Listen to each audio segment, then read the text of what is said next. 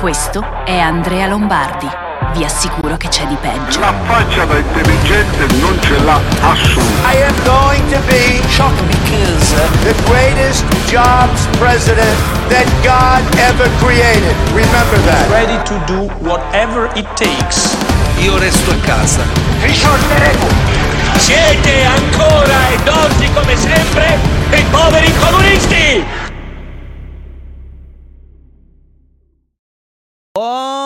Buongiorno! Benvenuti martedì 20 aprile, il giorno in cui finalmente... Oh, Giccotron! Subito iniziamo così alla grande con un nuovo cacatore che si aggiunge alla lista di quelli che già cacano con noi. Grazie, grazie mille Giccotron.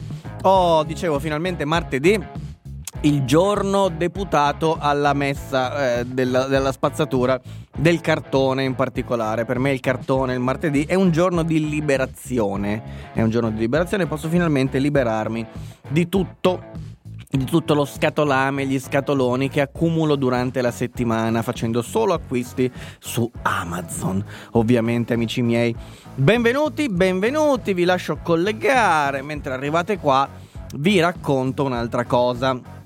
E cioè che oggi è per l'appunto martedì, che non è solo il giorno del cartone, come adesso sapete, ma è anche il giorno che precede il mercoledì. E voi direte, sti cazzi, lo sappiamo già. Lo sappiamo già, sì. Ma il mercoledì, amici, è il giorno in cui esce la newsletter del Pantoprazzolo. Domani ve la farò recapitare nella vostra posta tra le sette e mezza e le 8 del mattino e vi voglio ricordare e annunciare che ho deciso di riprendere seriamente la stagione della newsletter. Quindi siete già più di c'è quasi 400 persone che la seguono. Eh, per un po' è stata abbastanza puntuale tutte le settimane e poi sono stato sopraffatto dagli eventi. Ma adesso gli eventi sono tornati, diciamo, sotto il mio controllo quindi potete e vi consiglio di al massimo insomma mal che vada se non vi piace poi vi cancellate ma iscrivetevi alla newsletter usando il sito qua sopra www.nonhocapito.it c'è anche un bel bottone con scritto newsletter e troverete lì la possibilità quindi di iscrivervi su nonhocapito.it come sempre il sito che è qua sopra. Molto bene eh, molto bene. E poi ultimo annuncio prima di leggere i vostri commenti e vedere un po' già cosa state scrivendo, eh? Prima di questo Ultimo, ultimo annuncio, ecco, se ci fosse qualcuno di voi particolarmente volenteroso di aiutarmi in questo progetto, nel darmi una mano, al momento purtroppo non posso permettermi di pagare nessuno, però, però, però, però, però, magari un giorno si potrà fare, ecco io ho in mente delle cose da realizzare che da solo mi viene un po' difficile riuscire a portare a termine. Quindi sappiate che potete scrivermi dove volete, qui su Twitch, eh, per, per, email, eh, con un piccione viaggiatore, su Telegram, dove vi pare e piace. Mi scrivete e insomma vi, vi racconto un po' eh, cosa ho intenzione di fare. Chiaramente chi sto cercando? Bah, sto cercando molto banalmente qualcuno che abbia degli interessi negli ambiti che tocchiamo in queste puntate o anche ambiti diciamo vicini a quelli che tocchiamo in queste puntate. Quindi sentitevi liberi di scrivermi in questo caso. Ma fatemi leggere i commenti poi iniziamo con la nostra quotidiana rassegna stampa con questo bagno di sangue che si chiama Pantoprazzolo e che vi distruggerà la giornata anche oggi come abbiamo fatto in tutti gli altri giorni allora, buongiorno Pantoprazzoliani del martedì, eccoci Klaus anche in orario. Emanuele, buongiorno a tutti, a tutte. Buongiorno a tutte, anche da Piuz. Francesco, buongiorno Andrea, buongiorno a tutti i cacatori. Oh, sì, sì, sì, vedo che vi state iscrivendo alla newsletter, fantastico. Bene, vi ricordo www.nonhocapito.it, domani esce la, la newsletter. Eh, buongiornissimo, buongiorno Cacattori, Paolo Sandron, benvenuto. Um, caffè, fracazio. Uh, un caffè, oh bene bene, siete dei boomer, fatti e finiti. Mi sta per venire un infarto. No, Calmi, calmi. Se diventiamo troppi cacatori, qui diventa un Letta di Maio. Mm, ottimo. Eh, orario scomodissimo. Pazienza. Eh, ciao, buongiorno, buongiorno, ben riuniti. Ciao, Piuz. Eh, hai, trova- hai lavorato questa, stama- questa mattina? No. Amazon dalla marchetta. Ah, bra- tra l'altro, oh cazzo, siamo sulla piattaforma di Amazon ed effettivamente io compro tutto su Amazon. Non era una cosa voluta, non volevo, diciamo, mm, lisciare il pelo ai moderatori. Ehm. E ho lavorato stamattina. Oggi 4.20 perché oh, mi manca l'appuntamento fisso della newsletter. Bene, Klaus, ottimo. Eh, cioè giorno della marijuana, bene, buongiorno, buongiorno a tutti per chi fa uso di pantoprazolo come me, fino a qualche tempo fa consiglio di praticare lo stomach vacuum di prima mattina, non ho idea di che cosa sia, amico mio. Roberto Sella, benvenuto. Eccoci qua. Oh, molto bene. Allora, dopo che vi ho ricordato della newsletter, dopo che vi ho ricordato che insomma se volete contribuire al progetto ci sono vari modi, e mentre voi ancora vi collegate, perché eh, insomma i primi dieci minuti sono sempre così, eh, Twitch ci mette un po' a mandarvi tutte le notifiche per ricordarvi che sono in live. Vi ricordo che se le volete ricevere subito basta che mi seguite su Telegram. E ovviamente il Telegram lo trovate sempre su www.nonocapito.it che è qua sopra. Eccolo qui il sito. Bene. Allora direi che è arrivato il momento di iniziare. Benvenuto Roma. Ciao Roma. Eccoci qua a parlare di quello che eh, ci capiterà nei prossimi giorni. Eh, insomma, quello che, a cui saremo sottoposti. È una facile esercizio da fare in 5 minuti. Ci sono diversi tutorial su internet. Non lo so, il, nome è terrificante, però cercherò e poi ti farò sapere, amico mio. Vedremo, vedremo. Allora, allora. Oggi è un giorno speciale, il 20 di aprile, oltre a essere eh, il compleanno di alcuni miei amici, è anche il giorno in cui è il compleanno di tutti noi, se volete, nel senso che c'è qualcuno che è nella posizione oggi di farci un regalo, ma nessuno ci fa regali, quindi può solo comunicarci una buona notizia o una cattiva notizia. Di chi parlo? Parlo del CTS, il Comitato Tecnico Scientifico, che oggi, oggi si riunirà per cercare di capire cosa ci dovrà accadere nelle prossime ore, nei prossimi giorni, cioè dopo tutti gli annunci roboanti del signor Draghi, è in realtà il CTS oggi che deve dare una risposta. Si può fare, non si può fare, che succede, che cosa non succede. Non si sa, perché gli annunci del governo sono stati fatti a cazzo di cane e quindi eh, li hanno prima fatti e poi hanno cercato una soluzione per renderli operativi. e la soluzione adesso però deve passare dalla cosiddetta cabina di regia eh, del CTS. E quindi staremo a vedere. Ma eh, a parte questa breve nota a margine che vi utilizzo per lubrificarvi e iniziare questo viaggio di un'oretta e mezza all'interno delle notizie giornaliere, ehm, ecco vi ricordo Adesso iniziamo di magari eh, provare, se volete, se vi va, se ci tenete a questo progetto, eh, a diffondere mh, mm, insomma il link a questo canale Twitch, diffondere con i vostri amici queste puntate, perché se va avanti così credo che la partnership ce la giocheremo fondamentalmente per il prossimo anno. Ehm, quindi a chi chiede la risposta è questa. Tra pochi giorni è la festa più importante del mondo. Beppe Grillo quando la pezza è estremamente peggiore della situazione. Buongiorno detto Savo. Eh, so che probabilmente non te ne frega nulla, ma visto che ne hanno parlato letteralmente tutti, anche parecchi politici, te lo chiedo. Cosa ne pensi della Superlega di calcio? Ma che ne so. A cazzo del miglior cane. Bene. Cabina di regia, cabina di regia ovunque. Oggi si riunisce il CTS, proprio oggi che è il giorno del 4 eventi. Bah, vabbè, ok. Gli annunci del governo sono meno sicuri di quelli di Craigslist. Se si riuniscono alle 4.20 siamo a posto. Va bene, oggi siete in, in, botta con questa notizia che neanche conosco, sinceramente, e che sarò sincero, neanche mi interessa. Mi interessa di più parlare di politica. Ah, e iniziamo come sempre dal capitolo politica, man mano che ci scaldiamo entrando in queste notizie.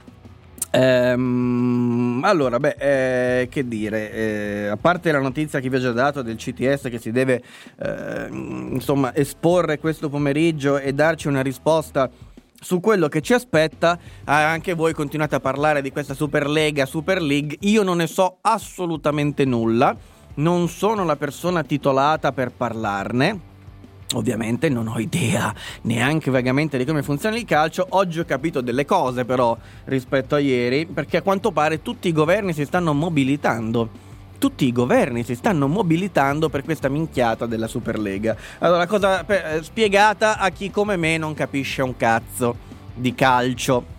Di cosa si tratta? Di che stiamo parlando? Stiamo parlando di sostanzialmente una diciamola così, adesso non rompetemi i coglioni perché uso le mie parole, punto e basta. Tanto i concetti sono quelli che contano.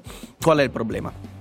Il problema è che ci sono questi 12 club, quindi queste 12 squadre di calcio, 12 tra le più ricche probabilmente del campionato, che hanno deciso di farsi una associazione a parte che sarebbe a dire un campionato parallelo che si chiama Super League o Super League, vedete un po' come vi pare, eh, piace. Ehm, parliamo di squadre multimiliardarie, c'è la Juventus d'Italiana, c'è il Milan, c'è l'Inter, ci sono altre squadre note. Insomma, JP Morgan, banca che tutti conoscete, mette 3 miliardi e mezzo all'interno di questo baraccone per dire ok ci piace andate, prendete questi soldi e, e facciamo questo investimento con voi. Praticamente questi signori recuperano per ogni squadra mediamente circa 300 milioni che gli servono in questo momento perché a quanto pare sono non in bancarotta ma insomma sono in una situazione economica eh, mo- abbastanza pregiudicata, così parrebbe quantomeno. Ora, di fronte a questa decisione, cosa succede? Che reagisce il pubblico, quindi gli appassionati, i governi, l'Unione Europea, viene giù anche il Padre Eterno e San Giuseppe perché? Perché sostanzialmente dicono, eh no, eh, questa è la, è, la, è, la, mm, è la, mortificazione del calcio, ehm, questa Super League è uno schiaffo in faccia, uno sputo in faccia a tutti quelli che seguono con passione il calcio. Ed è praticamente un arroccarsi su questa uh, torre d'avorio dei club più miliardari che ci sono nei tornei, diciamo, che conosciamo, regolari, UEFA, eccetera. Adesso non entro nei dettagli, ma la cosa che mi stupisce e che mi fa riflettere, non, non, non voglio fare valutazioni, diciamo, di tipo sportivo, non mi compete, non mi interessa. Però leggo cose veramente ai limiti dell'assurdità. Leggo la Francia con Macron che si dice pronta a ricorrere al diritto europeo per aiutare la UEFA a sanzionare i dissidenti. Addirittura annunciano che c'è la necessità di modificare il diritto europeo per provare a sostenere l'UEFA, la, la, UEFA nei provvedimenti che potrebbero adottare. Praticamente vogliono modificare le leggi europee in modo tale da impedire che questa cosa possa essere messa in pratica. E gli fanno eco praticamente tutti, da Boris Johnson a Mario Draghi ad altre autorità europee. Io non ho capito esattamente il principio secondo il quale nel momento in cui una cosa che non ci piace diventa realtà, allora le leggi vanno immediatamente modificate per impedire che avvenga. Non ne so a sufficienza di calcio per dare un giudizio, ma mi limito a fare l'osservatore e cioè colui che dice guarda dall'esterno e dice vabbè fondamentalmente non me ne fregava un cazzo prima, non me ne frega un cazzo adesso, con l'aggiunta della postilla che mi pare che l'interesse dei governi su questa cosa non me lo sappia spiegare semplicemente e non riesca a capire perché eh, si debba intervenire in questo modo a gamba tesa per utilizzare una metafora calcistica nell'impedire a delle squadre che sono aziende private nell'associarsi come meglio ritengono più opportuno. Evidentemente il principio del sono privati vale soltanto quando Facebook, Google e compagnia bella censurano Donald Trump, Andrea Lombardi e i poveri altri quattro stronzi che insomma ancora non si sono allineati. Chi lo sa, nel frattempo, se qualcuno di voi avesse azioni di Juventus, Manchester United, eccetera, beh, buon per voi, visto che sono salite nel caso della Juventus del 17,8% in una seduta soltanto, e quindi buon per voi bella scorpacciata, insomma. Eh, ma questa è l'unica cosa che posso dire su questa vicenda, potevo anche ometterne di parlarne, ma sta prendendo a quanto pare in realtà una dimensione che la rende non più ignorabile, staremo a vedere poi eventualmente se c'è qualche interessante risvolto politico al momento. Non ne vedo oltre alle cose che vi ho appena raccontato. Devo capire ancora cosa devono capire quelli del CTS. Ah, chi lo sa? Chi lo sa? Sarebbe magnifico vederti collaborare con Luca Donadel. Buongiorno cacatori comunisti, um, ho scritto abbonato e il termine sbagliato, ho messo il follow. Ah ok Sandruz, benvenuto. Dovresti interessarti alla Superlega per il concetto che c'è di fondo. Um, sì, ma faccio fatica a contestualizzare queste decisioni. Ah! 100 pantoprazzoli, fantastico, fantastico. Eh, se tutti i politici sono concordi ad andare contro, allora mi sa che è una cosa giusta. Sì, anche io ho questa percezione. È proprio per questo che sto cercando di capirci un po' di più. Però la mia conoscenza al momento, quello che ho capito, si ferma qui. Alle valutazioni che ho fatto. I club si sono rotti il cazzo che la UEFA si prenda i soldi delle competizioni europee e si vogliono fare una Champions privata. Ok, ma se è così fanno bene, qual è il problema? Boh, vai a sapere. Uh, ma chi è che paga questi soldi delle competizioni europee? Da, da, chi, da, dove arrivano? Cioè, chi è che li mette sul piatto? Questo è cap- interessante da capire, immagino. La Superlega sarebbe il torneo dei club più ricchi e blasonati in Europa. Oggi nel calcio comanda il dio denaro, è inutile girarci intorno. Beh, meno male, come ovunque. È rimasto solo il Papa a non esprimersi sul Super League. Ma se uno ha i soldi può fare il cazzo che vuole. No, eh, buongiorno Dav. Fate anche la Lega dei poveri, siamo contenti. Fanno bene, questo sistema attuale è in pratica il comunismo applicato al calcio. Inter, Juve e Milan che muovono i soldi hanno dato un miliardo alle altre squadre e intanto si indebitano.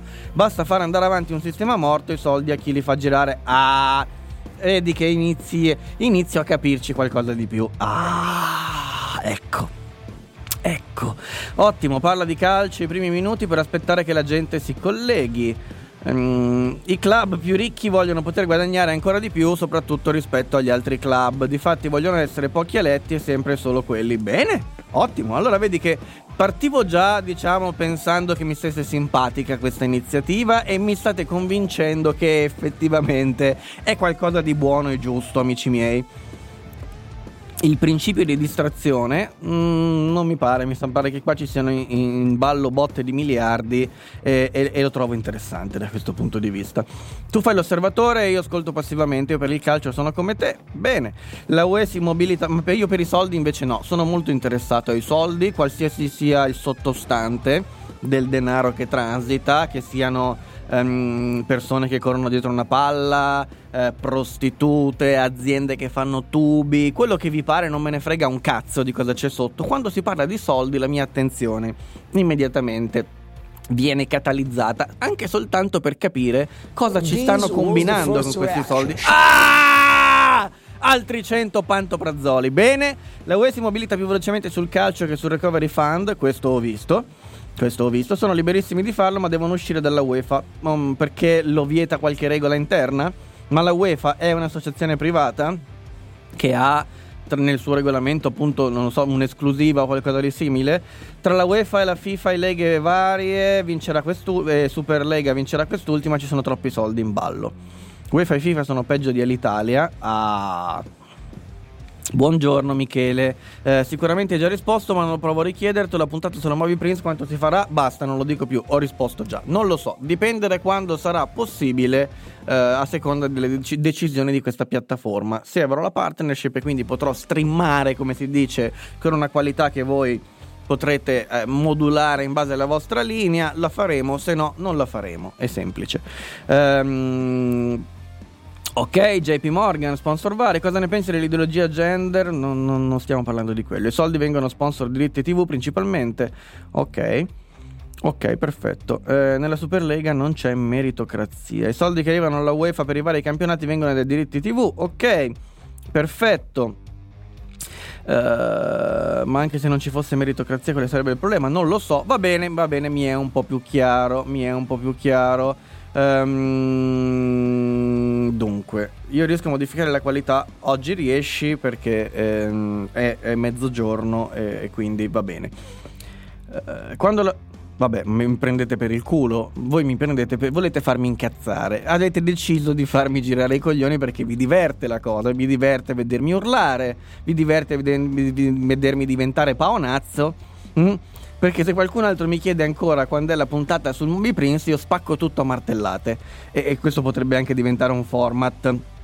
Ok, ma andiamo avanti, andiamo avanti, andiamo avanti. Allora, allora, allora, allora.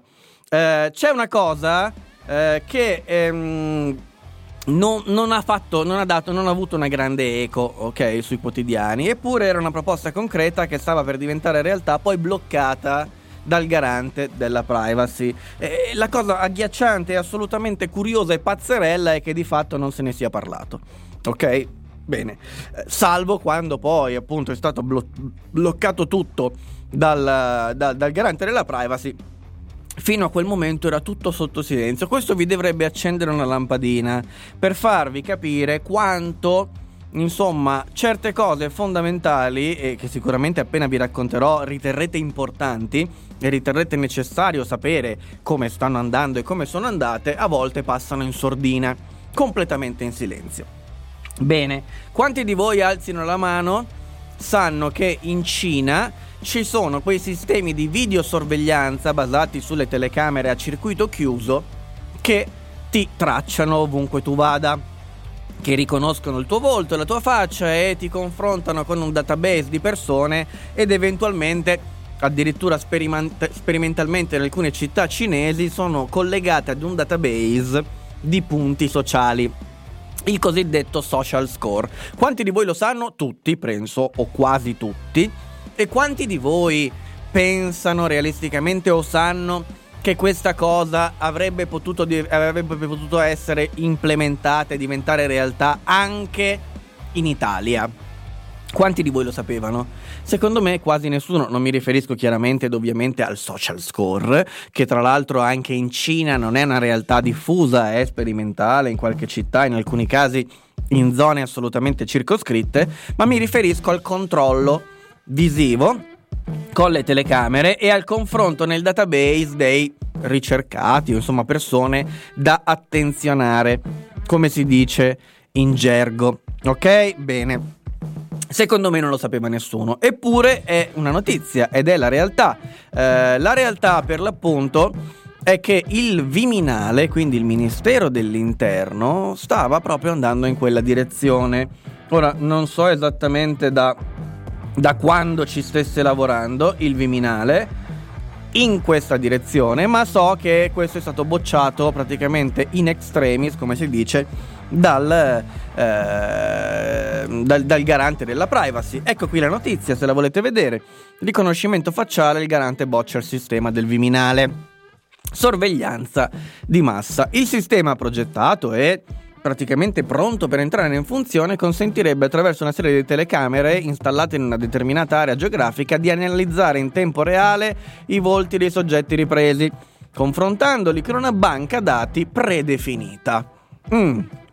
Il garante però non è favorevole perché dice ehm, il sistema oltre ad essere privo di una base giuridica che legittimi il trattamento automatizzato dei dati biometrici per il riconoscimento facciale realizzerebbe per come progettato una forma di sorveglianza indiscriminata e di massa. Quindi capite anche il motivo per cui il garante ha detto no. Il motivo è questo, non c'è diciamo un supporto legislativo.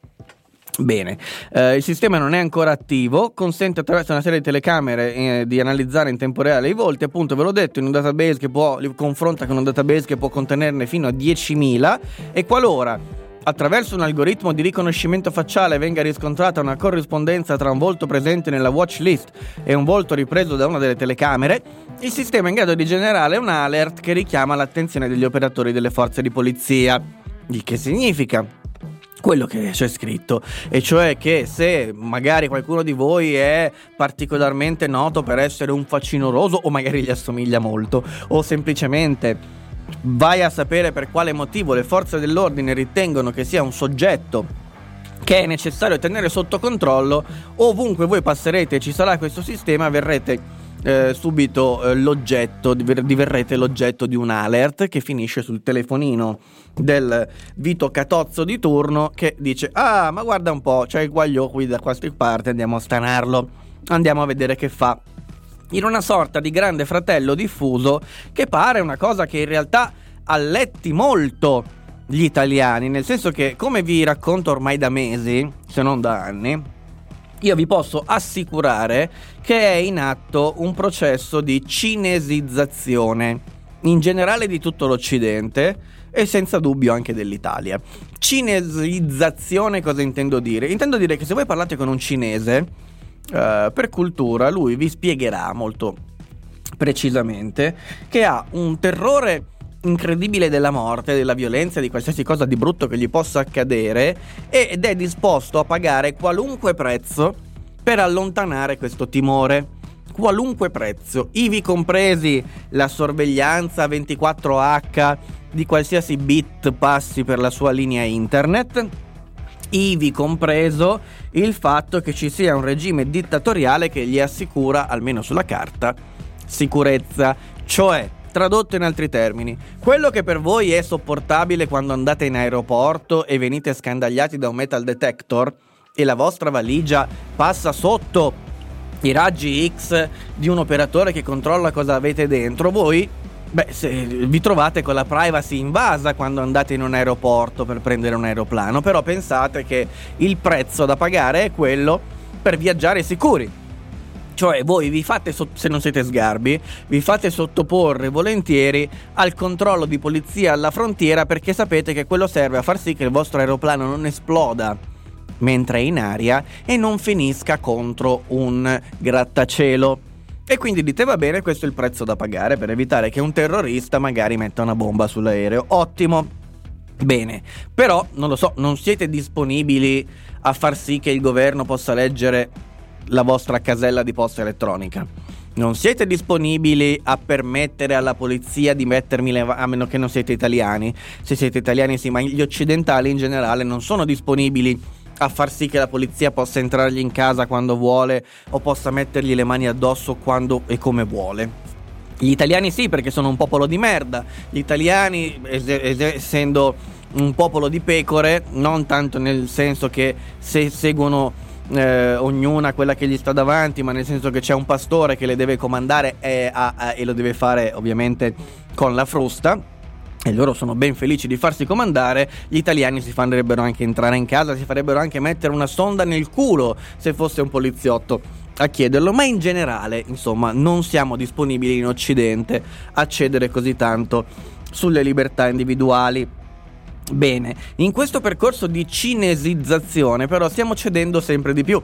E infatti siamo assolutamente disponibili alla censura preventiva sul web e non solo sul web, cioè il nostro pensiero è ma se le fake news possono fare male a qualcuno, magari possono convincere mio zio che è malato di va sapere cosa che non si deve più curare perché quella malattia è un'invenzione e quello muore, beh io sono disponibile a far sì che ci sia un controllo preventivo sui contenuti piuttosto che vedere mio zio morire, no? Questo perché abbiamo perso completamente di vista la bussola delle libertà. Ecco, alla stessa maniera, alla stessa maniera, gli italiani sono ben felici in qualche caso di avere queste telecamere le, in giro per i paesi al grido del ma se io non ho niente da nascondere, che problema c'è?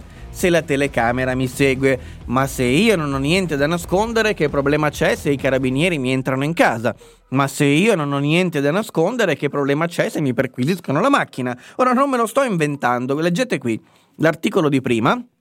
Ok, in cui vi parlo di questa sorveglianza con le telecamere, eh, c'è un unico commento di un utente a questo articolo e ve lo devo leggere perché mi ha raggelato. Um, dice Renato, Personalmente eliminerei il garante. Se un privato cittadino non ha commesso nefandezze, che problema ha se ci sono questi controlli? Anzi, ce ne vorrebbero molti di più. Forse è il garante la persona corrotta o corruttibile che si nasconde dietro a questi divieti. Meditate gente, è più che giusto che esistano controlli alla faccia di questi burocrati. Allora, innanzitutto evidentemente il signore non ha una granché conoscenza del, della burocrazia, nonostante Millanti appunto eh, evidentemente una conoscenza della stessa, forse confonde il fatto che il garante della privacy si chiami garante, ma Renato non è una persona, è un ente, si chiama garante, ma è un ente. Renato, il garante è un ente garante della privacy, non è una persona, lui il garante, no, è un, ente anche abbastanza articolato con dentro diverse professionalità e persone ed è quello che ha impedito questo scempio. Bene, questo commento è il simbolo, l'esempio della cosiddetta cinesizzazione dell'Occidente e dell'Italia che secondo me è l'avanguardia dell'accettazione del, degli strumenti del regime del partito comunista cinese. Ma voglio sapere, magari voglio saperlo giusto, ecco così, cosa ne pensate voi? Ovviamente, a parte, diciamo... uh, Ok, eh, sì. Bene, vi divertite tantissimo, mi fa molto piacere, la puntata appena possibile non la farò lo stesso perché mi avete rotto i coglioni. Eh, ti ricordi quella discoteca a Bergamo dove in una particolare serata spaccavano una macchina tipo Ferrari? Era il Bolgia, serata Destruction eh, Derby, no, non mi ricordo il nome della serata, comunque era il Bolgia, ad Almine, o Osio, forse Osio lì la Cina è un enorme grande fratello, sì, è sport tra ricchi come dite voi, che poi sono anche le squadre più forti, quindi boh, dovrebbe essere meglio vedere partite di qualità. Um, esatto. Posso chiederti una cosa che nessuno ti ha chiesto ancora? Vai a fare in culo, amico mio. Uh, social score tipo Black Mirror, esatto. Possibile che a nessuno interessi la Movie Prince? Eh, lo so, è veramente un, uh, una cosa inconcepibile. Possibile che ti veda indifferita di una decina di secondi? Sì. Io lo sapevo e purtroppo, eh, perché ho conosciuto gente in partiti discutibili, sono anche belli fieri di voler installare telecamere ovunque. Ah, certo, sì, sì, sì. Col, eh, come la mettiamo con le islamiche, con il riconoscimento facciale? Cappellino, mascherina e occhiali, come cazzo fanno a capire chi sono? Questa storia della videosorveglianza mi ricorda la serie Person of Interest che non ho mai visto. Il modello successivo di questo sistema è che quando viene riconosciuto dalla telecamera viene sparata una rete cattura uomo, può essere, non dargli idee. Ma se uno prima era un uomo e poi diventa donna, il sistema facciale svo- eh, svalvola. Credo che ti registrano mm, una volta in un modo, l'altra in un altro, non lo so. Ehm, visione obsiana, sì. Meglio il metal di sottofondo.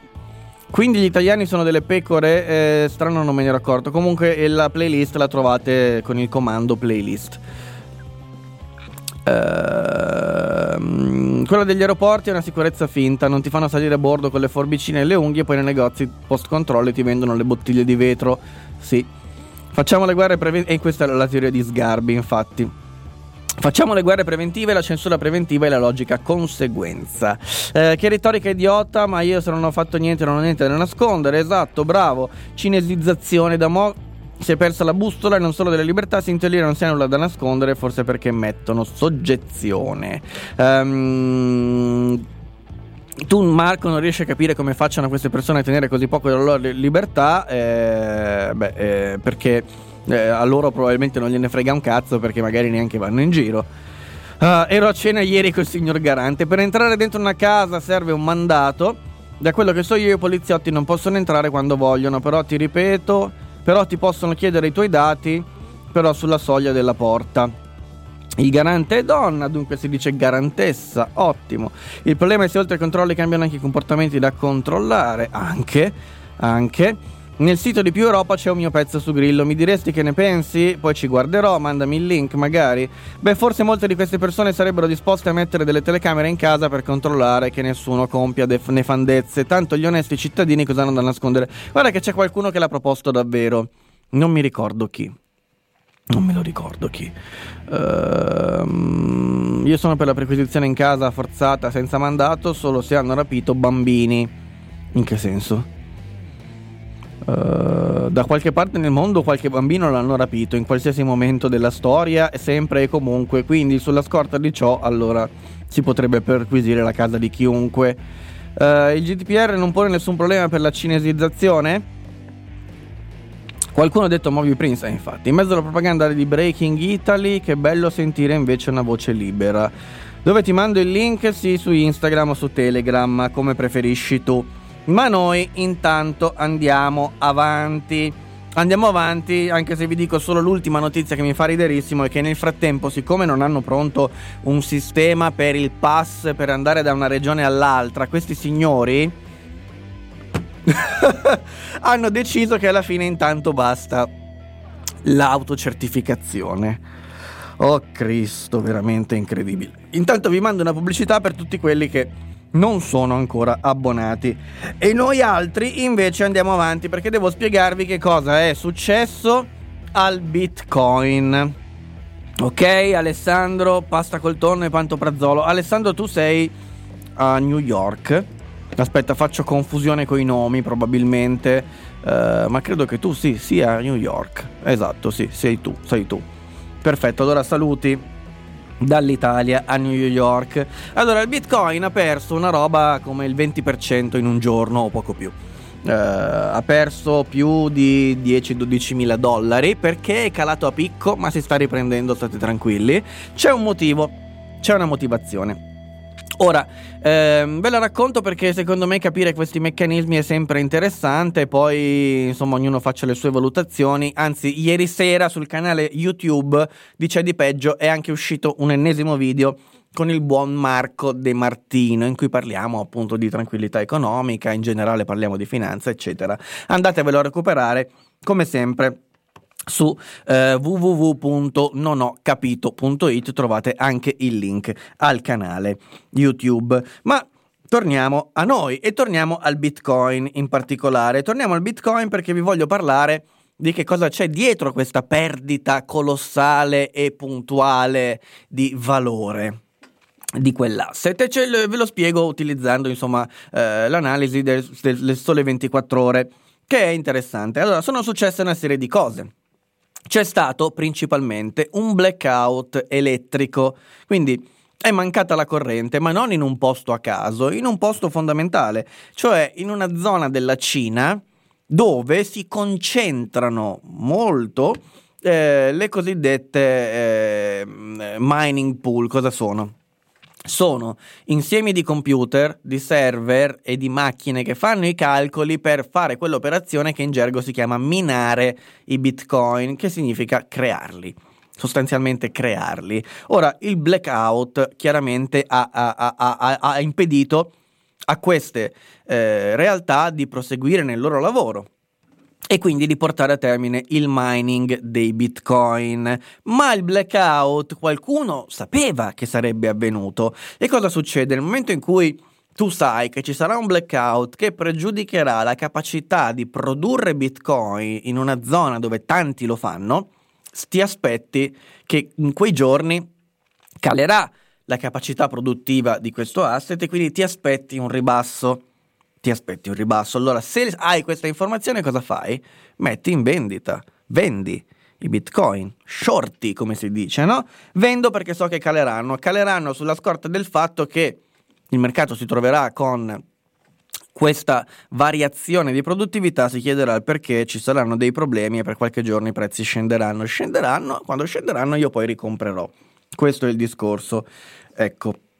Bene, non solo, magari eh, però nel frattempo c'è altra gente che anche ha scommesso allo scoperto, secondo i canoni che avevo già spiegato e che non sto qui a ripercorrere, eccetera. Cosa succede quindi? Che alla fine questa interruzione di corrente avviene, i prezzi iniziano a scendere, vendono le persone che sono a conoscenza di queste cose, vendono quelli che hanno la paura, che quando vedono le cose scendere vendono, e a quel punto però eh, eh, succede che chi compra a leva, perché si aspettava che invece crescesse quell'asset e aveva comprato la leva finanziaria, quindi facendosi prestare i soldi, si ritrova con il margine che si riduce velocemente perché man mano che il valore di quell'asset scende, se io ho comprato con i soldi della banca che me li ha prestati perché io scommettessi sul fatto che quel valore salisse nel tempo, mi ritrovo in una brutta situazione. La banca mi chiama con la cosiddetta margin call, cioè mi dice ti ho dato quattro volte i soldi che avevi tu,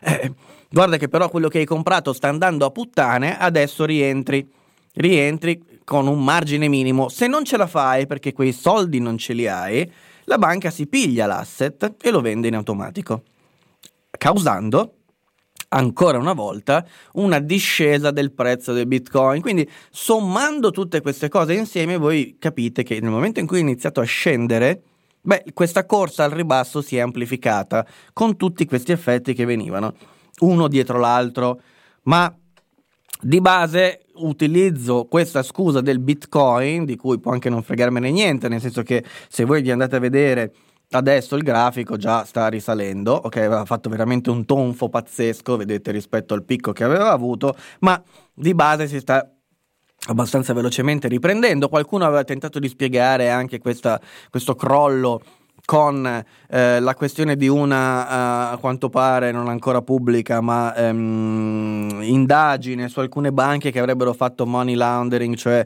eh, riciclaggio di denaro attraverso le criptovalute, ma non pare essere una spiegazione diciamo sensata o comunque che dia conto di tutto, eh, mi interessa più che altro spiegare il meccanismo che sta dietro a ciò che è successo e ciò che è accaduto e sottolineare come in alcune situazioni ci sono fenomeni che si amplificano. Ok, quindi a catena una cosa amplifica l'altra, boom, inizia a scendere per un motivo, c'è chi lo sapeva prima, quindi ha già venduto, ha, e questo ha causato la discesa. Chi invece scommetteva su sua, um, sul fatto che salisse senza soluzione di continuità si trova in difficoltà, deve vendere, vendendo quindi contribuisce ad abbassare il prezzo e tutto questo è una catena di eventi che a un certo punto si ferma, in questo caso si è fermato, non necessariamente diciamo nella finanza reale le cose vanno così e hanno un, un, diciamo, un, un, un fine corsa così basso poi in fondo con la prospettiva di ricrescita peraltro così vicina e concreta. E questo era quello che vi volevo dire sul Bitcoin. Io continuo a sbagliare con questi bottoni, ovviamente, ma mi servirà anche un aiuto in regia. Ehm, pasta col tonno, ok, ottimo. Alessandro Magnum mangia solo pasta col tonno. Tonno, tonno, tonno, tonno, non faccio praio. Uh, sì, il passaporto vaccinale e il Moby Prince, ecco gli argomenti proprio i capisaldi di queste puntate. Uh, Alessandro, in breve mi spiegheresti le restrizioni presenti in USA? Sì, ecco, fallo, grazie, magari che ci interessa a tutti. Um, se uno è un pedofilo sospettato tale, favorevole alla perquisizione coatta. Ma se uno è un pedofilo sospettato tale, non c'è bisogno di una perquisizione coatta, ci sarà immediatamente un PM che firmerà un decreto di perquisizione. Le pubblicità sono l'anima del commercio, vero? Hai letto i titoloni dei giornali su quell'incidente Tesla in Texas? Sì, li ho letti. Li ho letti e magari possiamo anche parlarne visto che fa parte bene o male dello stesso capitolo. Cioè, ehm, c'è stato un incidente con una Tesla che ha, si è scontrata contro un albero e ha preso fuoco. E sono morti gli occupanti, due persone. Non si sa un cazzo d'altro, non si sa niente. Niente! Niente altro si sa, eppure i giornali escono, ma uno dietro l'altro con titoli a, a, a, quattro colonne con scritto Tesla, il conducente, l'autopilota ammazza due persone, fondamentalmente tradotto è quello, no? Perché? Eh, perché l'autopilota della Tesla non deve essere sicuro, non può essere sicuro, è, è l'invidia del pene europea, ovviamente. Maledetti miners non possono nemmeno farmi il PC nuovo a causa loro, sì, anche esatto. Esatto. Ho letto che in Svizzera te li cambiano i bitcoin in moneta sonante, ma guarda, mm, più o meno chi, se li eh, ovunque, basta che li metti in vendita e otterrai la moneta sonante. La gente cede libertà per dimostrare di essere onesta. Può essere, questo può essere. Andiamo avanti, ovviamente, e andiamo avanti però nella pagina della giustizia in questo caso. Perché cosa vi devo raccontare sulla giustizia? Qualcosa che in realtà con la giustizia ha poco a che fare. Adesso parliamo anche di Beppe Grillo della vittima di se stesso, di quell'uomo assolutamente raccapricciante eh, di Beppe Grillo. Io trovo veramente che Beppe Grillo sia qualcosa di, di, di, sconveniente con cui avere a che fare, respingente, assolutamente repellente il signor Beppe Grillo, ma ne parliamo tra un attimo. Intanto benvenuti a quelli che followano, quindi grazie a tutti quanti benvenuto eh, Dertenguo come si legge benvenuti anche gli altri insomma che non hanno magari visto mentre followate il canale. Vi ricordo che potete abbonarvi gratuitamente con Amazon Prime. E sarebbe bello visto che magari potremmo arrivare a 200 abbonati 200 subs. Mi sembra un bel traguardo per considerando che sono qua da poco fondamentalmente. Quindi followate e abbonatevi e vi ricordo, ovviamente, iscrivetevi alla newsletter che esce domani, il mercoledì, portiamo avanti questo bel progetto della newsletter. Bene, ma andiamo avanti. Allora, per la procura di Bergamo, qui dove sto io, il signor Speranza non avrebbe fatto pressioni per far rimuovere il famoso report eh, scritto da Zambon, eh, dai famosi tecnici veneziani dell'OMS, sul quale il dottor Ranieri Guerra avrebbe invece fatto delle pressioni per farlo scomparire. Parrebbe che Speranza non sia coinvolto in questo. Non è comunque tra gli indagati. Questo ci racconta la procura di Bergamo. Ma io ho un piccolo scoop, soltanto per farvi capire con chi abbiamo a che fare. E ce l'ho peraltro grazie a qualcuno di voi che mi ha mandato questo video. Ok, non che vi stia portando chissà che di Ah, assolutamente inedito, però insomma eh, ieri Speranza ha inaugurato un hub vaccinale alla Università di Teramo. Bene, la, la, notizia è stata riportata in maniera molto eh, piatta, così, no? Ecco, perché il dottor Speranza, il ministro Speranza, anzi, è colui che è il più chiusurista tra i chiusuristi, no? Colui che ci vuole raccontare che dovremmo stare tutti chiusi in casa, non muoverci, non è il momento di riaprire. Ha scritto un libro, però, la, già l'anno scorso che si chiamava eh, Come siamo sopravvissuti, com'è che era una roba del genere come abbiamo vinto sul virus, una roba così. E se voi vi guardate questo video, insomma, è una cosa abbastanza normale. Ci sono i vari rappresentanti delle istituzioni e la, eh, il taglio famoso della, della bindella lì. Bene, e questa è la verità dei notiziari. Dopodiché mi è giunta una storia Instagram inviata da qualcuno di voi che mi fa vedere invece di come il signor Speranziello eh, era un po' più assembrato di come le televisioni facevano vedere. Guardate questo grumaglia questa grumaglia di gente che si diverte lì mentre lui taglia la bindella. Eh, guardate, il chiusurista con il culo degli altri. Ora, rendetevi conto che questa gente non ha la più pallida idea di cosa sia la realtà, probabilmente. Questi hanno una concezione del vero che è completamente diversa dalla vostra e loro giudicano e legiferano secondo questi criteri, no? Secondo quello che per loro è normale, o forse rendendosi conto, almeno speriamo, che per loro è tutto concesso, mentre per noi anche al momento, ma fino a un certo punto. Perché arriva a un certo punto qualcuno che ci si inchiappetta e questo era assolutamente necessario che io ve lo facessi vedere e ringrazio chi mi ha inviato questo video. Um, dopo i titoloni ah, ma figaro. Ok dopo i titoloni Tesla ha perso qualche punto in borsa. Di contro i dati rilevati da Tesla parlano del Q1 21 di incidente ogni 4 milioni di miglia con autopilot attivo. Un incidente ogni 2 milioni con autopilot disattivato. Ma con le funzioni assistenza alla guida e le sicurezze attivate uh, vabbè ok comunque sì è più sicuro credo non ci sia molto da aggiungere. Beppe Grillo subumano. Eh, oggi hanno parlato anche della figlia. Non lo so questo. Uh, qualcuno ha detto Moby Prince, eccoci qua. Intendevo dire che la porta si apre se cercano un bimbo perso, sparito, rapito. Io apro la porta perché non ho niente da nascondere. Le forze dell'ordine quando sparisce un minore dovrebbero farlo sempre. Non ho problema a farmi perquisire casa, non so se mi sono spiegata, sì, ma in ogni momento, in ogni parte del mondo c'è qualche bambino sparito e questa diventa la scusa allora per poter da utilizzare in qualsiasi occasione, quindi no, eh, non va bene lo stesso. Um, Grillo ha fatto un video urlando arrestate anche me. Eh sì, le colpe dei padri non ricadono sui figli, ma i comportamenti dei figli devono in parte ricadere sui genitori che evidentemente hanno fallito nel loro compito educativo. Ogni anno nell'Unione Europea spariscono 250.000 bambini Dovremmo vivere con le forze dell'ordine in casa, esatto. Esatto. Uh, speranza al ministro della salute che tutto il mondo ci invidia. Ormai Beppe non sa nemmeno più far ridere. Politica non ha mai saputo un cazzo. Infatti, esatto. Allora, arriviamo al punto di Beppe Grillo perché è interessante. No, Beppe Grillo fa un video ieri, l'avrete visto tutti quanti Uh, in cui è praticamente fuori di sé, uh, con la sua solita arroganza parla di cose che non capisce, che non conosce, con un'ignoranza colossale e strepitosa. Adesso vi spiego perché. Beppe Grillo è un caprone, ma adesso lo vediamo insieme peraltro. Magari adesso mi recupero il video e ce lo gustiamo in diretta. Ok, penso che si possa fare, sì, tanto non è coperto da copyright. Eh, e ce lo guardiamo insieme a questo bel video eh? e poi lo commentiamo, perché ci sono dei fatti sottesi che saranno chiari mentre vedrete il video, ma adesso io vi racconto in ogni caso. Dovreste sentirlo, tra l'altro. Eh, facciamo così.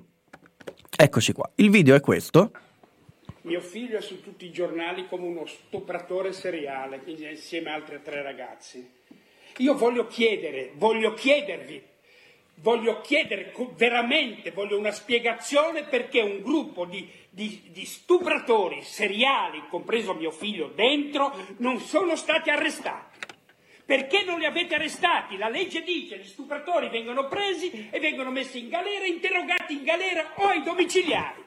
Sono lasciati liberi per due anni. Perché? Perché non l'avete arrestati subito?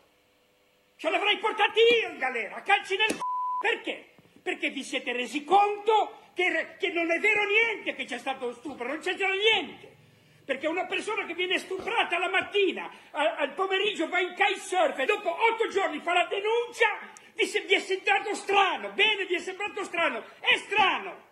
E poi non c'è un avvocato che parla o sono io il padre che parla e difendo mio figlio, c'è il video, c'è un video, c'è tutto il video, pa- passaggio per passaggio. E vede, si vede che c'è la consenzialità, si vede che c'è il gruppo che ride, che sono ragazzi di 19 anni, che si stanno divertendo, che, che sono in mutande, che sono in mutande e saltellano, col così perché sono quattro non quattro stupratori. E io sono stufo che sono due anni. E se dovete arrestare mio figlio perché non ha fatto niente, allora arrestate anche me perché ci vado io in galera.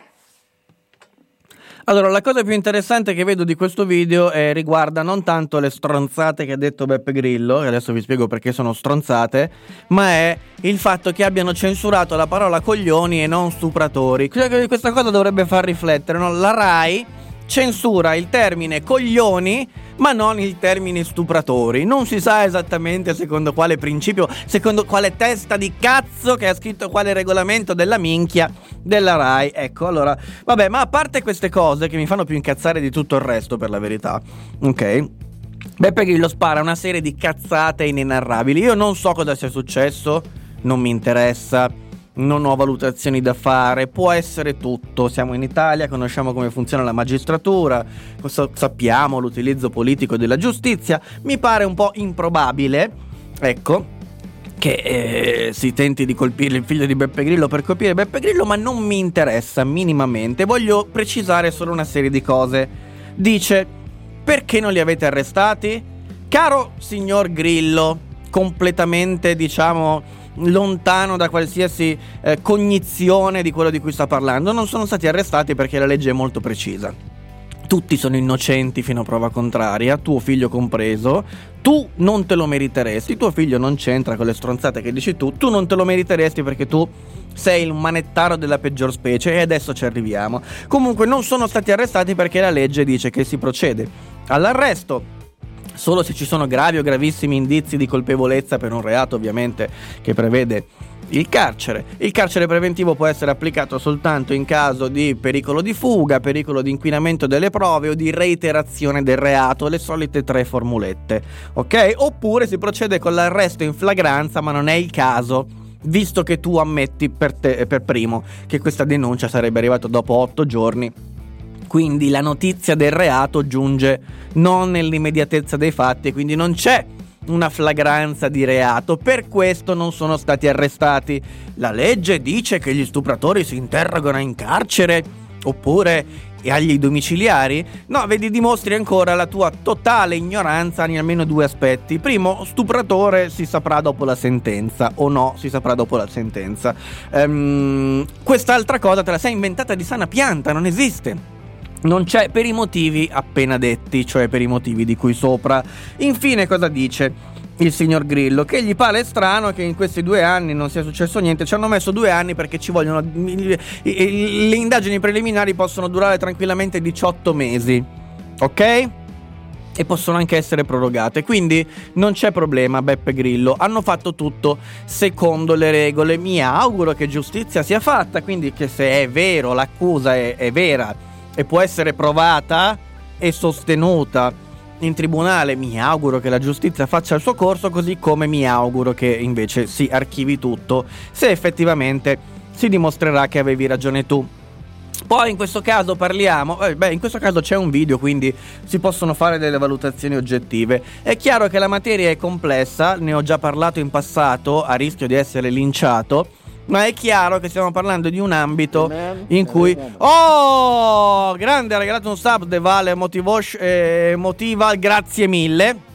Grazie mille. È chiaro che parliamo di un ambito in cui eh, le prove sono qualcosa di complesso. Non ci voglio entrare adesso, io penso che non voglio affrontare più l'argomento. Comunque, eh, perché diventa poi una cosa difficile da gestire. Ok, in realtà l'unico stupro di cui sono certo è quello delle mie orecchie. Beppe Grillo ha stuprato le mie orecchie ripetutamente, mi ha proprio violentato il cervello e il sistema uditivo con le sue immancabili cazzate. Vorrei ricordargli vorrei ricordargli che il motivo principale di cui oggi eh, lui espone la sua lagnanza pubblica è che eh, gentaglia come lui, che approfittando della credulità popolare, altro reato, si è fatta votare per andare in Parlamento, gentaglia come lui e gentaglia come quella che lui ha contribuito a fare eleggere o ha permesso che diventassero dei rappresentanti del popolo al Parlamento, anziché privilegiare una giustizia snella che funziona, una giustizia che possa arrivare alla formulazione di un risultato in un tempo ragionevole per la vita umana,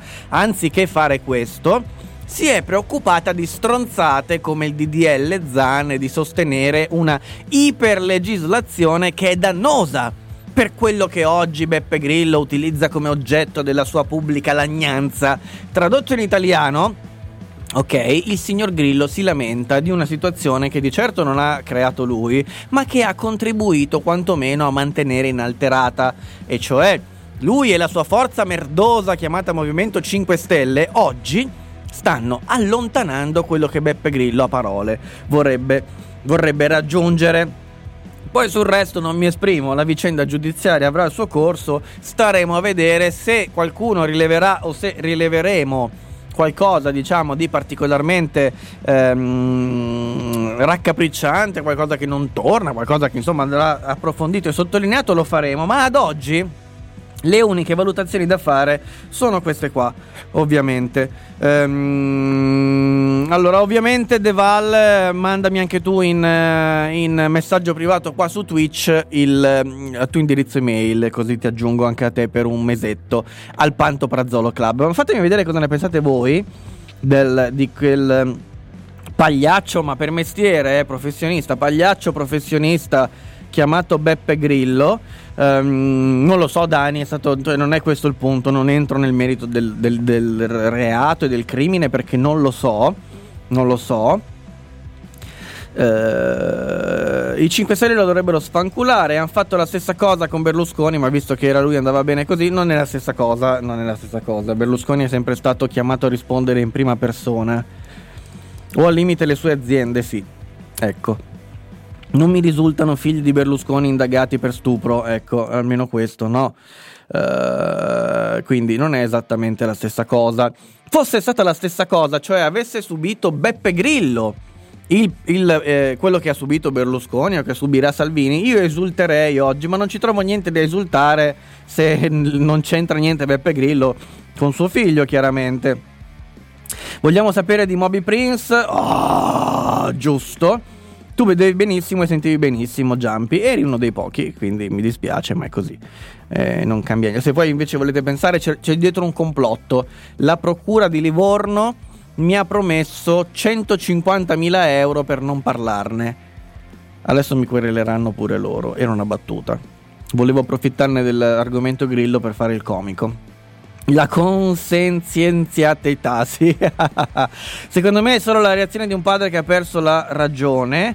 E eh, vabbè, ma è, non è eh, un padre che ha perso la ragione, è il leader del più importante partito politico che c'è oggi in Italia. E in ogni caso, che sia così o che non sia così, io valuto le persone da quello che dicono, non chi sono in quel momento. Parlo col padre, col cappellino del, come dicono, no? Col cappellino del padre, col cappellino e basta, e quindi mi interessa solo quello. Arrestate me, l'unica cosa normale che ha detto e più onesta che ha detto, che sarebbe peraltro eh, da perseguire immantinente. Eh, è talmente giustizializza da, non rendersi conto che in Italia sei innocente fino a prova contraria e non colpevole a prescindere.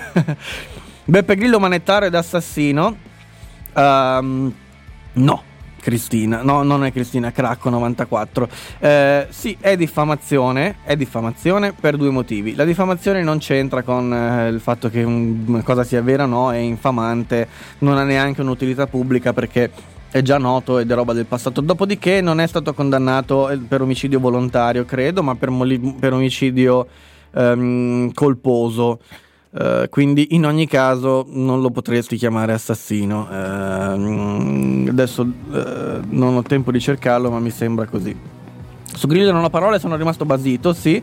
Facevo l'elicottero davanti alla faccia di una ragazza ubriaca che c'è di strano. Ma io ripeto, non lo so, non mi interessa il. Non lo so, non ho visto il video. Io non, non so se voi l'avete visto, ma non penso che sia pubblico. Spero che non lo sia. Ehm, un serafico saluto, eccoci. Eh, ah, l'ingegnere, ecco, benvenuto. Amico, hai un reflusso che posso percepire fino in Belgio. Su Grillo concordo pienamente. Ok, no, è incredibile, puntualmente mi crasha la chat e non riesco a commentare. Se non a volte chiudendo l'app e riaprendola. Non lo so, questo non lo so. Credo che Grillo ce l'avesse con i giornalisti appunto perché scrivono stupratore prima di una vera condanna. Nessuno lo ha scritto. Nessuno lo ha scritto. Qui la domanda retorica, allora perché non sono in carcere? No, ma nessuno l'ha scritto però. Alla base di tutto ciò c'è da considerare il momento politico nel quale eh, la cosa si è sviluppata. Governo giallo-rosso. Ora probabilmente con l'ausilio di spaccature in seno al Movimento 5 Stelle si porterà a compimento ciò che il PD ha in mente. Eh, hai fatto qualche video su DDL Zan? Sì. Ehm, eh, non lo so, Dani. Eh, durante la live di Moby Prim si è sentito chiaramente c'è di peggio, pigliatele in culo, esatto. A me non ha sorpreso più di tanto il delirio di Grillo. Ha dimostrato ormai da anni la sua incoerenza e la sua confusione. Sì, sì, è qualcosa di insopportabile, oltretutto. Dissociati quando fai la battuta e ti metti al riparo da molti casini. Mm, non è vero. Io sinceramente su questa questione rilevo che il problema principe è che ci troviamo davanti a un personaggio pubblico di una certa rilevanza che spara cazzate su una vicenda che lo tocca personalmente. Non mi aspetto che privatamente sia lucido, ma quando ti espone devi essere attento a ciò che dici. Qualcuno ha visto il video? Non lo so. Non lo so, arrestatemi perché ho fatto eleggere Speranza. Non lo hanno scritto, ma lo hanno insinuato e questo non va bene. Ah, non va bene. Ho capito. Beh, guarda, è l'ultima persona che lo può dire. e poi lo hanno insinuato, cosa vuol dire? Non si sa. Boh. Da Ligure, Grillo sei un viscido e piccolo attentatore di Evan Spettacolo. ok, va bene. Andiamo avanti, andiamo avanti verso il finale di questa puntata. Allora, anzi no, c'è ancora un bel po' di roba ora che ci guardo. E la prossima riguarda chiaramente la scuola. Ah. Allora, eh, è tutto bloccato fondamentalmente. Dovete rendervi conto che la cosa è veramente sconvolgente, no? nelle modalità con cui è stata portata avanti. Il governo con Draghi dice la scuola deve riaprire al 100% in zona arancione e in zona gialla. Ok? Bene, come? Non si sa. Non si sa, ma soprattutto, soprattutto, anche Fontana, giustamente, Attilio Fontana eh, si chiede, ma scusate, non possiamo riaprire la scuola al 100% se gli autobus e i trasporti ce li volete far viaggiare al 50%? This was the first Ah, 50 pantoprazzoli. Ah, bene. Bene. Ok? Allora, eh, come facciamo? Ah, non lo sappiamo, perché l'annuncio è stato fatto, ma non è che era supportato da, da- da un qualcosa di più che non l'idea di riaprire la scuola. Il CTS oggi si riunisce e ci dirà come, cosa e quando. I trasporti non, non possono funzionare così perché al 50% non, non ci arrivano fisicamente a scuola. Fanno- faranno gli ingressi scaglionati ma non il doppio turno. È praticamente una idea lanciata così a cazzo senza che si possa al momento applicare nella realtà. E quindi è tutto fermo, è tutto fermo perché questi vogliono mandarli a scuola, giustamente hanno fatto, dicono, eh, neanche 50 o 60 giorni in totale. eh, e, e- e- a dicembre hanno stanziato un miliardo e mezzo per l'edilizia eh, nelle scuole pubbliche. Un miliardo e mezzo a dicembre. Eh, altri eh, 390 milioni stanziati per migliorare i trasporti. Cosa hanno fatto però? Un cazzo. un cazzo. Iniziano a chiedersi giustamente, ma l'anno prossimo a settembre cosa facciamo? Perché è anche ovvio che ad aprile uno inizia a chiedersi cosa faccio a settembre. Qualcuno se lo chiede per fortuna e dicono, ma scusate, se non possiamo più avere classi di 27 persone, 30 persone, beh sarà bene che ci pensiamo per tempo cosa dobbiamo fare, no? Con queste aule da rifare che non bastano, le finestre aperte d'inverno, avete visto cose agghiaccianti, vogliamo pensarci adesso? Che ne pensate? No. Non, ne, non, ci, non, ci, non, riflettiamo su quello che sarà tra dieci giorni, tra sei giorni, il 26 aprile, rifletteremo secondo voi su settembre l'anno prossimo, vabbè il ministero almeno c'è, cioè qualcuno gli, lo cerca di stimolare per dirgli va bene, ma ci sono adesso questi bellissimi nuovi test salivari che sono veloci da fare, uno lo può fare da solo. Mm? Eh, poi il risultato arriva comunque tramite un laboratorio entro 24 ore. Possiamo farli fare agli studenti questi test, magari anche su base periodica, settimanalmente o quello che è? E il ministero risponde, ci pensa un po' e poi dice no No, sarebbero 8 milioni di test da fare, due volte a settimana magari. A parte che si intasano in laboratori sono tanti. E secondo, poi come la mettiamo con quelli che rifiutano di fare il test? A parte che serve una autorizzazione dei genitori, ovviamente per gli studenti minorenni. Eh, come la gestiamo sta roba? E poi quelli che dicono di no, allora è un test consigliato, ehm, non è obbligatorio, è volontario. No, no, facciamo così. No, guardate complicato. Uh, le scuole che lo vogliono implementare lo vogliono fare su base volontaria, ovviamente si rivolgano alle ASL della loro zona e si inculino tra di loro, decidano il da farsi. Questo è quello che è successo. Serio. Ma eh, il punto è che mentre noi facciamo così, Mentre noi ci raccontiamo eh, che non possiamo fare i test perché, eh, insomma, ehm, poi quelli che lo rifiutano come li gestiamo, ecco, negli altri paesi europei le cose vanno diversamente. In Francia, dove le scuole fino a Pasqua non sono mai state chiuse, bene, da settembre, dall'inizio dell'anno scolastico, fanno i test rapidi. Ne fanno due a settimana. Ok, sono passati anche loro a quelli salivari, che anche sono stati approvati anche dal Ministero italiano, anche se non si usano. Ok, e, e, e così fanno più in fretta. Test, test, test, test. Gran Bretagna, quelli che hanno riaperto con Boris Johnson che va a bersi la birra. Bene. Le scuole avevano chiuso, poi hanno riaperto. Tre tamponi rapidi a settimana. Tre tamponi rapidi a settimana pagati dal governo. Quindi il governo ha comprato 60 milioni di test e li ha dati agli studenti. Tre settimane adesso ve li fate. Germania! Germania uguale. Anche qui, test antigenici obbligatori due volte a settimana per chi va a scuola. Senza un test negativo, insegnanti, studenti, tutor non sono più autorizzati a prendere parte alle lezioni o a entrare nelle strutture scolastiche. L'Italia invece si chiede come fa a gestire quelli che non lo vogliono fare il test? È troppo complicato, non lo facciamo. Niente. Andiamo avanti così. Ok, allora uno dice almeno, vabbè, però i dati sono dalla nostra parte, sappiamo che la scuola è un luogo sicuro. Vero? No, lo possiamo ipotizzare eh, in linea generale, anche se non lo possiamo dare per scontato su tutti gli istituti scolastici italiani, ma non lo possiamo dire perché perché da gennaio abbiamo smesso di aggregare i dati per la scuola e quindi non abbiamo più dati sulla scuola. Non ce li abbiamo perché nessuno si è preso la briga di verificare questi dati, metterli in fila e dargli un senso. Nessuno fa l'analisi dei dati sulla scuola, quindi stiamo riaprendo sulla base delle sensazioni. Ma sì, mi sembra ragionevole e intuitivo che 20 persone in un'aula di queste dimensioni con le finestre aperte non si contagino. Sulla base di questo stiamo lavorando e stiamo riaprendo la scuola. Perché tutti se ne sono fottuti, ovviamente. Ma in tutto ciò, mentre oggi persone come Miozzo, che finalmente sono ben felici di vedere la scuola riaprire, ehm, propongono addirittura di fare le lezioni all'esterno, di nuovo come l'anno scorso, eh, siamo tornati indietro di un anno senza aver imparato un cazzo, eh, di niente di nuovo, mentre questi propongono di fare le lezioni a scuola, noi tutti, io, voi che mi ascoltate e tutti i vostri amici che vivono in Italia, abbiamo sborsato un miliardo e mezzo per l'edilizia scolastica.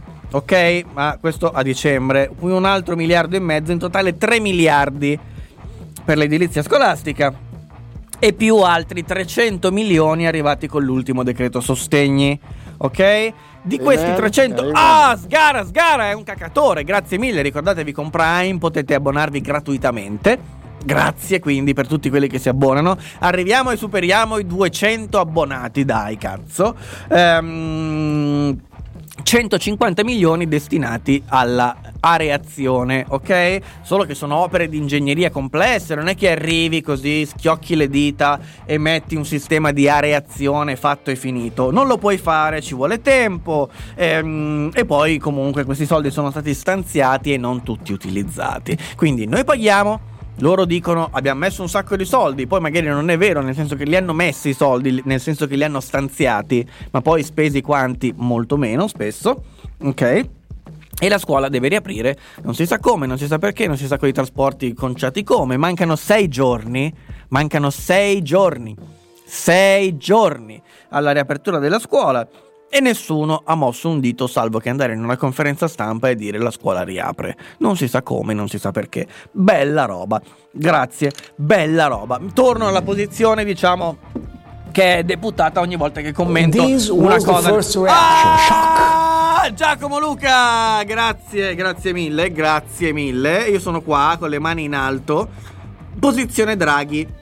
Posizione Draghi con la testa che spunta pochino, massimo solo la fronte, non posso fare nient'altro ovviamente. E da questa posizione adesso leggo i vostri commenti. Allora, fatemi leggere i vostri commenti, vediamo un po', vediamo un po', vediamo un po'. Uh, uh. Allora, 5 Stelle è il partito più importante solo in Parlamento ormai, eh sì. Minchia, puoi anche saltare il tuo ingegnere preferito?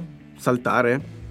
Ti ho salutato ingegnere, benvenuto ingegnere, anche in questa grande bolgia chiamata Twitch.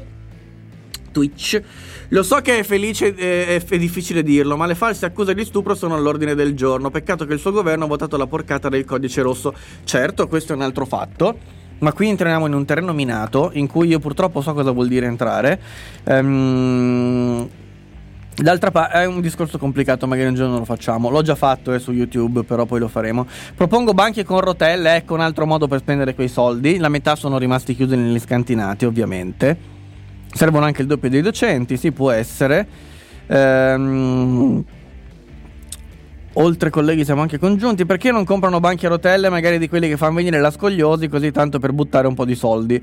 Però in Francia non hanno avuto un bonus monopattino, può essere, esatto. Eh, ah, Dario, eccoti. A naso.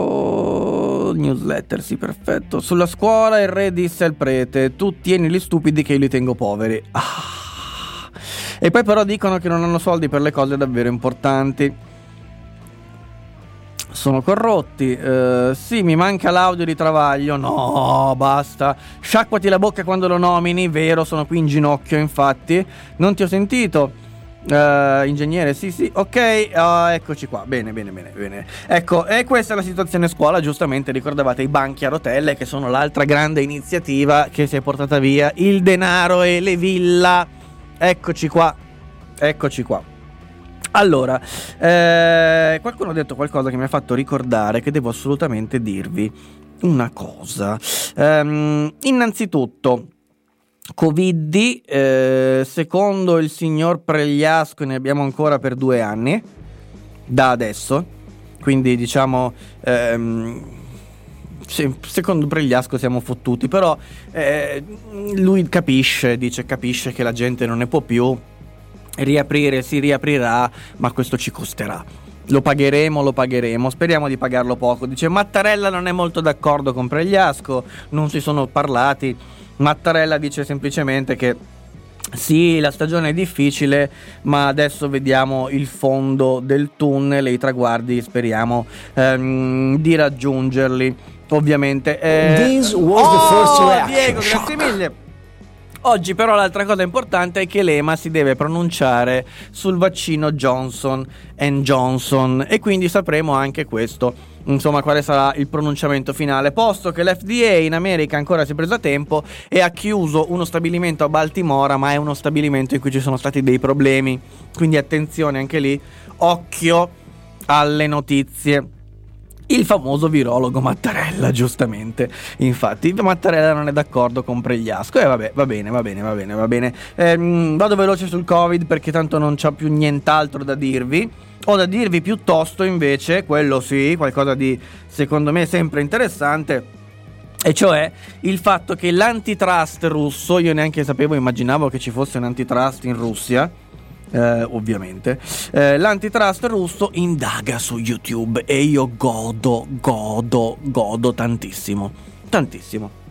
Perché indaga su YouTube l'antitrust russo? Perché insomma dice che le regole per creare, sospendere e bloccare gli account YouTube sono opache non oggettive e imprevedibili e questo porta a blocchi improvvisi e alla cancellazione degli account senza preavviso o fondamento e quindi stanno un po' incazzati i russi.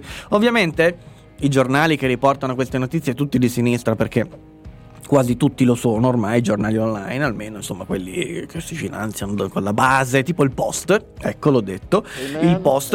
Axis, Araxis, grazie mille, se, te, l'ho già, sì, te l'ho già offerto. La, eh, se non te l'ho già offerto, mandami un messaggio privato con la tua email che ti attivo un mese eh, di Pantoprazzolo Club.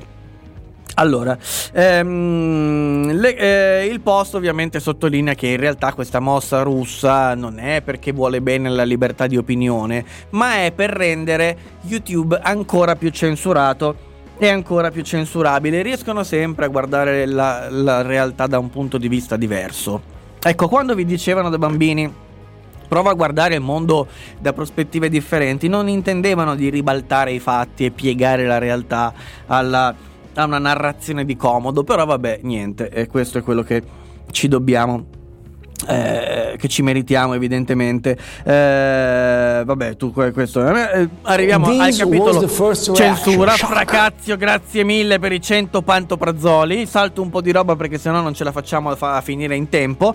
Censura censura eh, sui social network, ovviamente, una notizia che dovrebbe esserci tutti i giorni questo capitolo, ma poi per un po' non lo faccio perché diventa pesante e noioso. C'è una bella ricerca che dice che Facebook in italiano non filtra bene le fake news come lo fa in inglese. Eh gli algoritmi non conoscono così bene la lingua, gli algoritmi non sono così efficienti sull'italiano e perciò l'italiano, anziché essere una lingua privilegiata, secondo Repubblica è penalizzata perché non si riesce a censurare abbastanza. Ora, ora come sapete se mi seguite da un po', io ho avuto l'occasione di parlare tante volte di censura, di parlare tante volte di fatti anche spiacevoli che mi sono accaduti, e me ne sono accaduti tanti, ehm, non ultime le cosiddette demonetizzazioni, che in realtà non sono demonetizzazioni, ma sono modi per mh, mm, far sì che i tuoi contenuti non si diffondano. Su YouTube funziona così. Bene.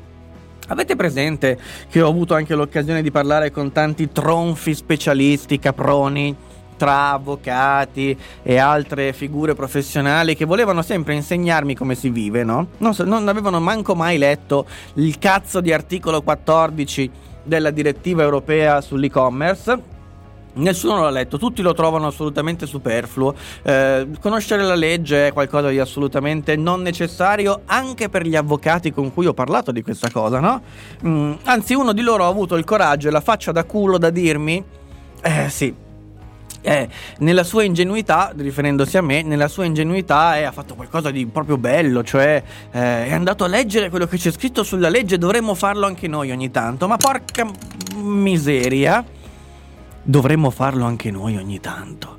Ecco, no, non fatelo perché tanto che cazzo vi serve effettivamente eh, è inutile eh, mm, per voi occuparvi di questa cosa. Ma io che non sono un avvocato che sono un povero stronzo che sempre mi devo fare insegnare a vivere da questa gente che ha solo da insegnarmi non, non ti ascoltano neanche quando parli con questa gentaglia non ti ascol- fingono di ascoltarti.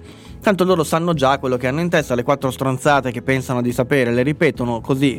E tu gli puoi dire quello che vuoi gli puoi dire quello che vuoi non ti ascoltano Ma che? È come se parlasse un moscerino che gli si è appiccicato sullo specchietto della macchina mentre si facevano i cazzi loro. Ma manco se ne sono accorti che tu hai aperto bocca. Sì, pensano ai cazzi loro mentre tu parli, sentono uno o due parole chiave e ti fanno il loro discorsino su quelle parole che hanno sentito.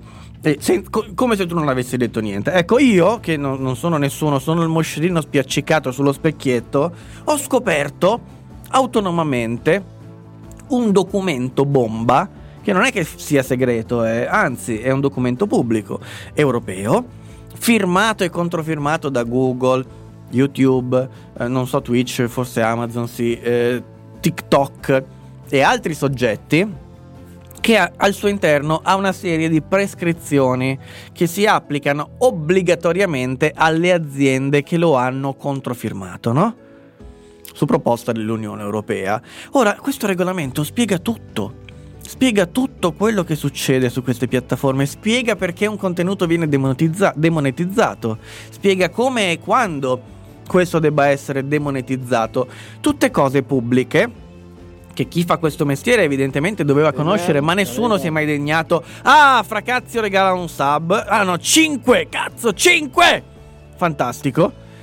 Eh, eh, siamo quasi a 200 allora. Ottimo. Ottimo. Eh, nessuno me l'aveva segnalato, eppure lì c'è scritto nero su bianco quando, come e perché una piattaforma deve toglierti la pubblicità e toglierti i soldi. C'è scritto cazzo.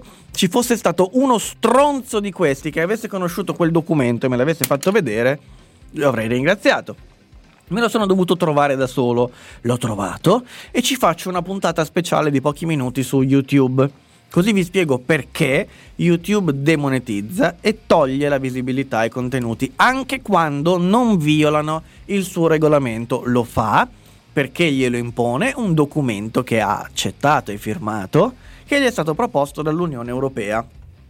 Semplice. Qualcuno lo ha mai detto? No. No, perché non lo sanno che c'è questo documento, evidentemente. O se lo sanno, lo hanno, non lo hanno capito come non capiscono un cazzo delle cose che leggono, anche se sono scritte in italiano semplice. Ma adesso basta, basta, perché siamo quasi alle due. E quindi è giunta l'ora, è giunto il momento di leggere gli ultimi commenti e poi salutarci. Come si regalano i pantoprazzoli? Non lo so. Uh, oh, vi divertite, eh? Bene.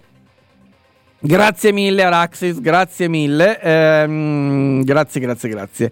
Ehm, dunque il raccapriccio, no, non c'è, non ce n'è Covid. Ah, il famosissimo virologo Mattarella. Hai ragione quando dici che purtroppo, e lo sottolineo, la responsabilità di tutto questo. Chi?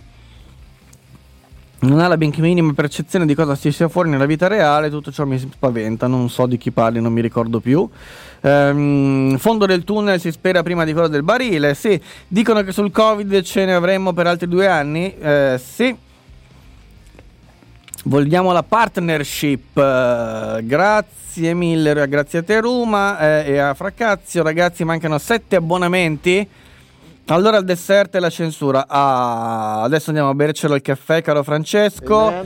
Um, oh, ma siete pazzi? Ma perché si è bloccato il contatore? Aspetta un attimo. Oh, Giacomo Luca, grazie mille. Grazie Giacomo, grazie Giacomo. Siamo a 198, credo. 198, sì. Amen. Uh, 200. Siamo a 200! 200! 200! Fantastico, grazie mille. 200 abbonati, siamo riusciti a raggiungere la soglia dei 200 abbonati in meno di un mese che siamo qua. Fantastico, veramente fantastico. Grazie a tutti quanti. Non sono demonetizzazioni, sono spedizioni punitive, sì. Eh, è vero che il target per acquisire la partnership su Twitch è 200 abbonati? No, non è vero. Non è vero. Eh, splendida barzelletta dell'avvocato. No, no, non era una barzelletta. um, no, no, non c'entra la soglia di 200, non esiste. Porca miseria, esatto. Chi era quello, l'avvocato dei Simpson? Eh, ce ne sono stati tanti, tanti, tanti, tanti. Credevo dipendesse da un numero soglia di abbonamenti. No, no. Uh, benvenuti ai nuovi caccatori. Ora ne manca uno solo. No, no, ci siamo. Ok, siamo a 200. Non so perché qua non si aggiorna. Um, Araxi sì. Oh, che bello. Um, vediamo un po'. Siamo 200? Sì, sì, sì, sì, sì, sì, sì, sì, sì, sì. Pensavo di MP. Non lo so, non lo so. Non so di chi parlate. Oh, di abbonati te ne meriti di più, ma con calma, con calma, vedremo, vedremo, vedremo. Forse ce la faremo. Va bene, Va bene, siamo arrivati alla nostra ora e mezza, ora e mezza con 200 abbonati. Tra l'altro la domanda che ho in realtà chi è esperto di Twitch è un'altra, e cioè perché i followers diminuiscono anziché aumentare? Uh, forse perché se ne sono andati, ma non credo così tanti, perché ne sono, è sceso di più di 100. Uh, stanotte, credo, tra ieri e oggi è sceso di più di 100. Ma forse ha fatto una pulizia, non lo so, non lo so come funziona. Uh, sì, Cristina, grazie. Speriamo. Uh, I follower dipende, molti stanno scendendo, forse bot. Ah, ok. Allora vedi che c'era qualche pulizia in corso. Ok, ottimo. No, forse non era al centro, erano una cinquantina che sono scesi. Va bene, va bene, va bene. Direi che se siete d'accordo, saranno stati bot, sì, può essere. Se siete d'accordo, ci salutiamo e ce ne andiamo tutti quanti fuori dalle palle. E io a questo punto ho pensato che, che non ho voglia di lavorare per davvero. E quindi l'idea di dedicarmi al pantoprazolo alla mattina e dover sgobbare al pomeriggio mh, mm, sono un po' refrattario a questa organizzazione della mia vita. Mi piace continuare a fare il mantenuto del Twitch. Quindi ho pensato di fare così. del Twitch, sì. Ho pensato di, fa- di fare così. Mm non ci daranno la partnership, immagino che non l'avremo. Mm, da quello che mi dicono tutti è impossibile, eh, magari ci vorrà anche più di un anno. Quindi mm, l'idea è che o si chiude tutto oppure si accetta la situazione per quella che è. Quindi magari tenterò di fare delle dirette a risoluzione bassissima sempre qua e vediamo che succede. E la settimana prossima quindi inizierò eh, con questo programma, ve lo comunicherò. Se siete abbonati lo riceverete nel messaggio privato di Twitch. Quindi se non siete abbonati, abbonatevi e vi dirò man mano, insomma, che cosa uh, uscirà durante la settimana. Va bene? Intanto questa settimana procede così, sempre alle 12.30 dal lunedì al venerdì e il weekend alle 11.30 invece con la rassegna stampa Pantofrazzolo. Grazie a tutti per essere stati qui con me, vi auguro un buon pomeriggio, pranzo, caffè, quello che è, a tutti quanti cari caccatori e come sempre, amen and a Woman. Adesso vediamo se trovo qualcuno di interessante da cui mandarvi, se no faccio come ieri e vi dispenso. Stiamo a vedere perché mi stanno un po' tutti sul cazzo ultimamente. Oh.